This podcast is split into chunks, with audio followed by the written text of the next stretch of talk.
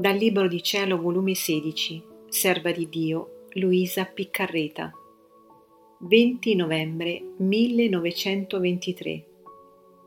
Timori di Luisa.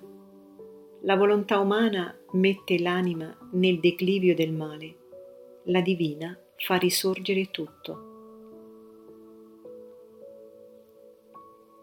Mi sentivo un timore di ciò che scrivo e pensavo tra me Qual sarà la mia confusione nel giorno del giudizio, se invece d'essere il mio Gesù che mi parla fosse una mia fantasia, oppure il nemico infernale? Mio Gesù, mi sento morire al solo pensarlo, e tu sai il gran ritegno che sento nello scrivere. Se non fosse per la benedetta obbedienza, non avrei vergato neppure una parola. E mi sentivo tale confusione che se stesse in mio potere avrei bruciato tutto. Ora, mentre mi trovavo in questo stato, il mio sempre adorabile Gesù è uscito da dentro il mio interno come piccolo bambino e mettendo la sua testolina sopra la mia spalla si stringeva al mio volto e mi ha detto Figlia mia, perché temi? Tu non devi accorarti dei pensieri, ma dei fatti. Non è forse vero che la tua volontà abbracciando la mia, vuol trovare tutti per vincolarli con la mia, per annodare tutti i rapporti spezzati tra la volontà umana e la divina, esibendoti a difendere e scusare le creature e a riparare il Creatore. Questo è certo un fatto in te.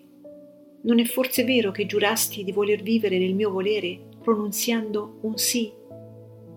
Ah, quel sì ti è catena che ti tiene avvinta nella mia volontà e gustando di essa ti fa borrire l'ombra della tua volontà. Questo è un fatto. E poi tante altre cose che tu sai. Se tu scrivessi e non ci fosse in te la vita, i fatti di ciò che scrivi, allora avresti potuto temere ed io non ti avrei dato né forza, né luce, né assistenza. Anzi, ti sarei sminuita e non avresti potuto andare avanti. Perciò quietati e segui a vivere come impastata nella mia volontà, affinché allarghi i confini della tua volontà umana nella mia. Vedi, anche la mia umanità fu piccola e andò crescendo come impastata con la divina volontà, in modo che, come crescevo, così la mia volontà umana vivendo insieme con la divina, allargava i suoi confini in quella dell'Eterno e preparava la redenzione ed il fiat voluntas tua come in cielo così in terra. E tu non vuoi seguire la mia crescenza ed il tuo volo nella mia volontà? La mia volontà non è solo vita, ma è aria dell'anima, e se manca l'aria alla vita, la natura incomincia a declinare, il respiro è stentato, il cuore è interrotto nel palpito, la circolazione del sangue è irregolare, l'intelligenza resta attutita, l'occhio semispento, la voce strozzata, le forze perdute. Che cos'è che tanto scompiglio getta nella vita umana? La mancanza dell'aria, sicché Un'aria balsamica può restituire l'ordine, il vigore alla natura.